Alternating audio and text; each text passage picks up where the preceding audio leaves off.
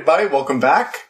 Uh, today we're going to be reviewing the sequel to A Natural History of Dragons called The Tropic of Serpents, a memoir by Lady Trent. Uh, the book itself is by Marie Brennan.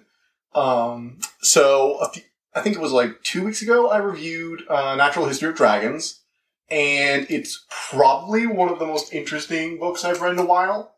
Um, actually, it was a while ago. It was like, okay, it wasn't two, three weeks. ago. It was almost a month ago now. Wow.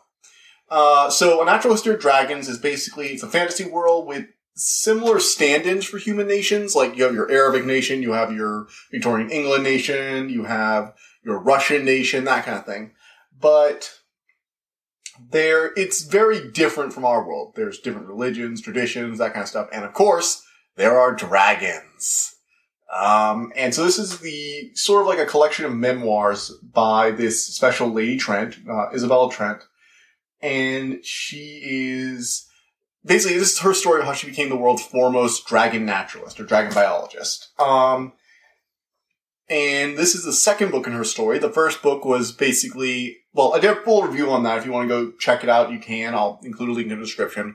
But as a short summary, just to get anybody who didn't listen to that caught up or didn't read the first book, um, she loved dragons since she was a kid. She, due to the strict social requirements in her life, she was required to marry and, you know, shouldn't be reading that kind of stuff. So she met her father, helping her manage to get married to someone with an extensive library who wouldn't mind her, you know, interest in those things. Um, and then she went on an expedition with him as a sort of, you know, I know you like this stuff and, you know, we can do this together. It'll be all safe and you're pretty good drawing. You can help us out sort of thing. And so they went on this expedition to this foreign country to study the dragons there with the help of a sponsor. Um, it was supposed to be a safe trip, but things started going wrong. They get caught up in a conspiracy where they found out that somebody had found a way to preserve dragon bones instead of having them melt away. And these bones were stronger and lighter than iron. And they were, and near the end of the book, they had kept the secret between themselves, dealt with the conspiracy, but they were left with this knowledge that would eventually be found out by others. Even if they destroyed the notes, somebody would figure it out because now there were enough people who knew it could be done. Um, and they also knew that if this knowledge were discovered, pe- there were plenty of nations willing to hunt dragons to near extinction in order to get a hold of this resource. The scientists even found ways of shaping and molding the bones to fit components, so they could literally replace the stuff with iron. This could be literally a biological replacement for iron. Um, so that's where the second book starts out with them having spent like a few years trying to research a way to synthesize the material instead of duplicating instead of, you know, harvesting it from dragons. Basically, the idea is they know this knowledge will be discovered eventually, but if they can find a way to, you know, show this information, you know, duplicate it without having to kill dragons, then nations won't go to, you know, won't start hunting dragons to extinction to get the bones. Um, it's not going well. so let's get the book. So the book starts out, you know, it's a few years later. Uh, it's not going well. The synthesization, three years, it's three years later. Um, they out the um, chemist they had hired to synthesize the bones, is having a lot of trouble getting it, and then he has a break-in. Somebody stole it from them. Um, as a result, that means the knowledge is about to break out, and they go on another expedition to try and find more knowledge in an attempt to head off this uh, impending disaster. Basically, you know, it's everything's going wrong, but we have to go on a new expedition to uh, this country, they're going to study these two types of dragons. So these are, are these uh, swamp dragons and these plain dragons, which seem to have biological similarities, along with a group of people who seem to have a connection and a sort of symbiotic relationship with the dragons in their swamps. Um, in the hopes of learning more about them and possibly finding a way to synthesize the bones. Meanwhile, the chemist, using the notes that weren't stolen, uh, is going to try and get a head start on synthesizing the bone. Uh, I'll say up front, the story is really good. I love it even more than the first book. In fact, so far, this is my favorite book out of the entire series. Uh, granted, this is the second one I've run, so, you know, just being better than the first is already better than the first one in the series, but it's, it's so interesting. They go to two different countries, they go to two different countries, so they have, I forget the name of it, it's basically like an Arabic sort of stand-in. Um, and their social structure is pretty interesting. They have this, you know, political intrigue for a bit, but that's not as the best part. It's just okay, but Then they go to the swamp. And see, the swamp is actually regularly known by the other countries as the Green Hell. And they meet these people called the Moulish. And they live, you know, on na- nature, you know, related to nature, but it's not really like in nature. They have a lot of different advancements of their own. They're just, they don't really have as much of a um, need for a permanent residence, if that makes sense. So the Moulish live in a place called, uh, they live in this massive swamp. And the problem is you can't really build permanent structures there due to the nature of the environment. It's, it just tends to eat up anything you build there. As a result, they live in a much more tribalish, but not really in a primitive way, more of a, you can't build permanent physical structures, so we create smaller communities and they're kind of more fluid. If you want to leave, you just go leave and find another place. Uh, and their, their culture is very interesting and they go into the ways why they're like that. Um, I'm not entirely sure how realistic it is. I don't study the development of cultures as a whole thing. But most of it seems very well researched and very well thought through. Like there's a reason for everything they do. Um, and their culture is very, uh, like explained. Like we'd have a lot of time to stay with them, find out why they're like this, talk with them. And they're really cool, uh, conceptually too. And then we study the dragons and, oh, it's just, there's just one part in the book though See, they get wrapped up in another problem. There's this foreign country that's trying to invade the Arabic one. Uh, the, um, oh gods, what is it? They're, um, Scirland, Scirland. That's the country they're a part of. So Scirland is the country Isabella's from, and they have a pact with this Arabic nation, and they are supposed to defend them. And they defend them from the sea because they, the current invading nation, which they only come up a little bit, so I don't remember their name off the top of my head, um, is planning to take the fort that's, you know, preventing them from sailing in and launching a naval operation, and then they'll just be able to land their troops on the shores and take over. They find out they've been sending scouts in after she does this whole ritual thing where she flying, you know, has to get to a island that's really difficult to get to. It's right in front of a waterfall. Um, and she ends up like constructing like this glider made of dragon bone they had preserved and using it to fly to the island, glide to the island, and then glide back down.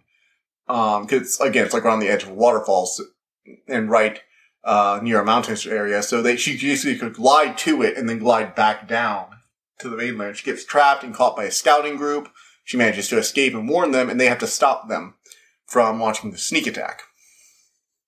And there's this moment where she's like, now, I know my readers already know everything I learned on that expedition and all that, so I'll try and keep this stuff brief and short. And she goes through it, and he's like, all right, I know you're all, I know you're all like, yes, we already know this, so let's get back to the thing you're all here for the invasion. I'm like, no, no, no, no, no. I'm here for the dragon facts. Tell me more about the dragons. I don't care about the fictional invasion. I'm here to listen to facts about the dragon naturalist.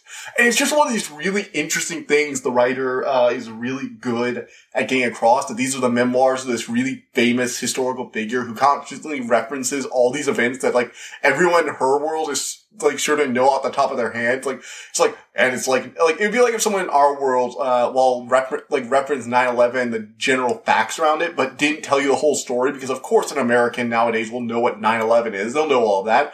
They don't need to reference that. It's like yeah, it's a horrible tragedy or whatever, or, you know, a major historical conflict, the Vietnam War. Oh yeah, the, it's like the Vietnam War or the Iraq War. It's like, oh wait, but I wasn't there for those. Can you tell me about those? Oh, you should already know those, son. We'll get to the more important parts, the, you know, economic fallout from that or whatever. And it's like, no, no, no, wait, I don't know anything about that. That's why I'm reading this. And that's what a lot of the dragon information feels like. I know we're going to learn more about it. It's partially to help, probably help keep up the mystery of all the information we learned throughout the books but she's really good at like saying, of course, in my world, you guys would definitely be more interested in these facts. But I'm like, but tell me more about this. Why do we have to keep waiting for this? It's not a flaw. I want to emphasize that it's really not a flaw. It shows really good writing and understanding of the world she's in. Um, honestly, the thing this book, these series might be best out is exposition. Exposition is something really hard in stories. I've read a lot of stuff and I've seen a lot of people do really, really horrible exposition it's really hard to make it sound natural, like the thoughts of your protagonist, or even, especially in a conversation. When you're doing exposition where a character is actually explaining it and they're not literally sitting down somewhere to explain it, and even when they are, it can come across as really, out of character, especially when you start explaining the audience and by by exa- by extension, the people they're talking to should be able to extrapolate on their own. It's like, and I stabbed him with a spear, which caused him to die. I'm, I'm sure you understand that. And then he also finally took his last breath. Like that feels very unnatural. You can just say I stabbed him and he fell over and leave it to the audience to fill it in. Uh, that's not even a good example. I apologize. But the point is, exposition is very difficult to do. You have to strike that balance between telling just enough to get your point across without telling too much that the dialogue doesn't feel right, and having it all make sense that the character would say or think these things in the context you're writing them. And I think Marie Brennan is really, really good at doing that. Um, the exposition in these books never comes across as uh, out of character or character or even like overdone. It all feels very natural and um, in context appropriate, if that makes sense. Uh, there are a few other things going on in the book. They have a. She's originally sent to the Green Hell uh, using. She originally goes into the forest. I mean the swamp. Um, due to a deal she made with the Arabic nation's leader to get a hold of some dragon eggs, which she actually does end up fulfilling in a weird way. Uh, and in the process, she tries to stop her country and that nation from building a dam that would hurt the Moulish way of life. Uh, she ends up rope using the knowledge of how to get the eggs in order to prevent the dam from being built after her own nation doesn't want to. And as a result of all the things she did to help all the parties involved, uh, and the fact that she prevented the dam that would have given Scirland a lot of mon- monetary value out of it, uh, she ends up being labeled as a traitor to her nation. Now, not officially, nobody ever char- fully gets away with charging or something or getting through, but she does, she, they do try to charge her with stuff, it just doesn't stick. Um, and she, like, she said, yes, this would be the first time of many I'd be labeled as a traitor in my life. And I'm like, wow, you really led a really interesting life. You were being labeled as a traitor more than once and not been, like, convicted of it. That's, uh, that's impressive. Uh, she, it's just, she, she has such a interesting and controversial life. Like, wow, this one person got wrapped into so much. Uh, and there was this really sad part at the end where she talks about all the people she met, and then we were like, oh yeah, you met all those other people in the last book too, and she talks about, yeah, I only ever saw like maybe two of them again, only one of them more than once, and even then we weren't really close. I meet all these interesting and wonderful people during my journeys, but that's kind of the curse. I'm constantly traveling, constantly moving forward, and I meet so many of them, and they change out, we change each other's lives, and we just never see each other again because we're moving forward and moving onward and studying. And I'm like, oh, that's kind of sad. Uh, and it's just, she's such a well-developed, interesting character. She wants to do well, but she puts kind of her, you know, obsession with dragons a little bit first. But she always tries a way to find a way to link that obsession back to helping others or to making other lives better. And she doesn't let herself throw away everything nowadays just to do it. Like, at first, she, she was willing to just throw away everything if it meant getting closer to dragons, but she seems to have, like, tapered off as the dra- book's gone forward. She's maturing, growing, I don't know, more, um, I don't know. I don't really know how to describe it. She's just growing more mature, more understanding of her place in the world, what she wants to do with it. And I love it. I love her character. I love her character arc as the whole series has gone on um, her, you know, her learning to become one of the pure amongst the Moulish. Uh, there, that's the name for the dragon tenders and those who are allowed to know the secrets about dragons. She ends up being initiating their, uh, practices and learning how they help, because that's one of the cool things. The Moulish actually, the swamp dragons they work with, they end up, uh, raising and caring for the queens and a lot, you know, setting up the mating rights. They're almost like zookeepers almost, or like, you know, uh, and they help, you know, maintain their health and they give them males to meet, mate with and they take the eggs and they seed them throughout the swamp. And the eggs actually hatch into this larval form of like these small little serpentine figures. Serpentine figures compete for food and only those who survive, uh, mature into actual dragons, which is why there aren't as many of them as there are eggs. And there are all these interesting little facts you learn about, you know, their behavior and their diet and how they mature. And it's like, oh my, it's all really interesting. Uh, it's a very well thought out world that obviously required a lot of research and understanding of things like biology and history and cultures to uh, create. And it's always a treat to experience such a well put together world. So yeah. Uh, I think that about covers it. I would definitely recommend this series. Uh, I'm still going through it, so maybe it tanks at the end, but I highly doubt it. Uh, anything this well put together is definitely going to be good all the way through. I can just tell. So yeah, um, highly recommend the Tropic of Serpents. Read a Natural History of Dragons. Read a Tropic of Serpents. Read anything else you can get by this author because she obviously knows what the heck she's doing. And yeah. All right, so next week I'll be going to see that Tom and Jerry movie that just got released a while a while back. Uh, it's still in theaters and things are clearing up, so I'll head over and see that. Uh, so that'll be Tuesday. And on Thursday, I'm going to read a book that's a personal favorite of mine. Uh, it's Heartstrikers, uh, book one, uh, Nice Dragons Finish Last by Rachel Aaron. And she's a great writer. Uh, I think the spin-off series might be slightly better, but I really just have a personal affection for the first, like, first five books. So I'm redoing the first book of those. Um, and I'll see you then. I hope you enjoyed listening to this episode, and thank you for listening to the Dragon's Library.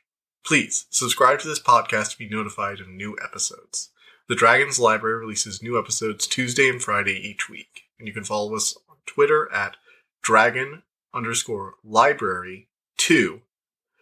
If you want to suggest an episode topic, my email is in the description below. And as always, thank you so much for all your support.